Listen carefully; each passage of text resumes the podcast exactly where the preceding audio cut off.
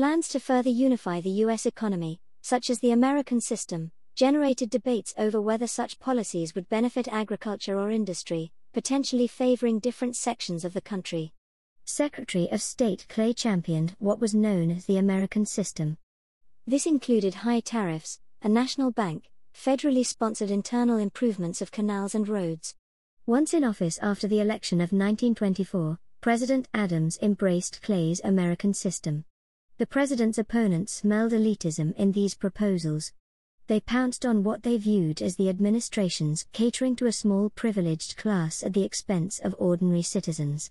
Adams also endorsed the creation of roads and canals to facilitate commerce and agriculture, and the advance of settlement in the West. Many in Congress vigorously opposed federal funding of internal improvements.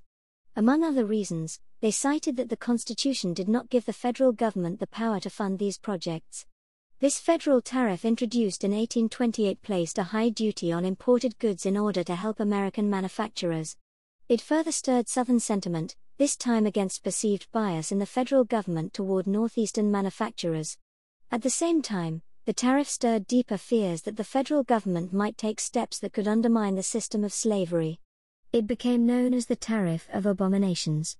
In the first part of the 19th century, the heated sectional controversy between the North and the South grew ever more antagonistic as they debated the expansion of slavery in the West.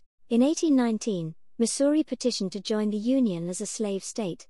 This raised issues over the uneasy balance between slave and free states and the morality of slavery, and ominously shaped sectional identities and rivalries as never before. The Missouri Compromise allowed Missouri to enter the Union as a slave state, brought Maine into the Union as a free state, and prohibited slavery north of 3630 latitude. In the 1840s, a fervent belief in expansion gripped the United States.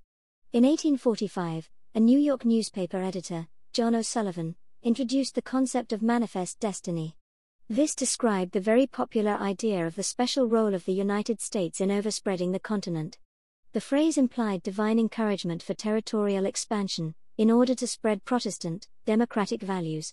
American settlers declared the independence of Texas from Mexico in 1836, in order to create a new American slave state. The final annexation of Texas from Mexico to the United States was overseen by President James K. Polk, his victory in the Mexican American War, 1846 1848, resulted in the Mexican Cession, which added nearly half of Mexico's territory to the United States, including New Mexico and California. These acquisitions reawakened debates regarding slavery. The issue of whether the newly acquired Western territories should be slave states or free soil states consumed Congress in 1850. Congress passed five laws known collectively as the Compromise of 1850 that people on both sides of the divide hoped had solved the nation's problems. However, the compromise ultimately amounted to a truce in an otherwise white hot sectional conflict between the North and the South. Hey everyone, thanks for taking the time to listen to this episode. I hope it was useful for your learning. Make sure you consolidate your knowledge by clicking the link in the bio to be taken to the free online course. Good luck with your studies!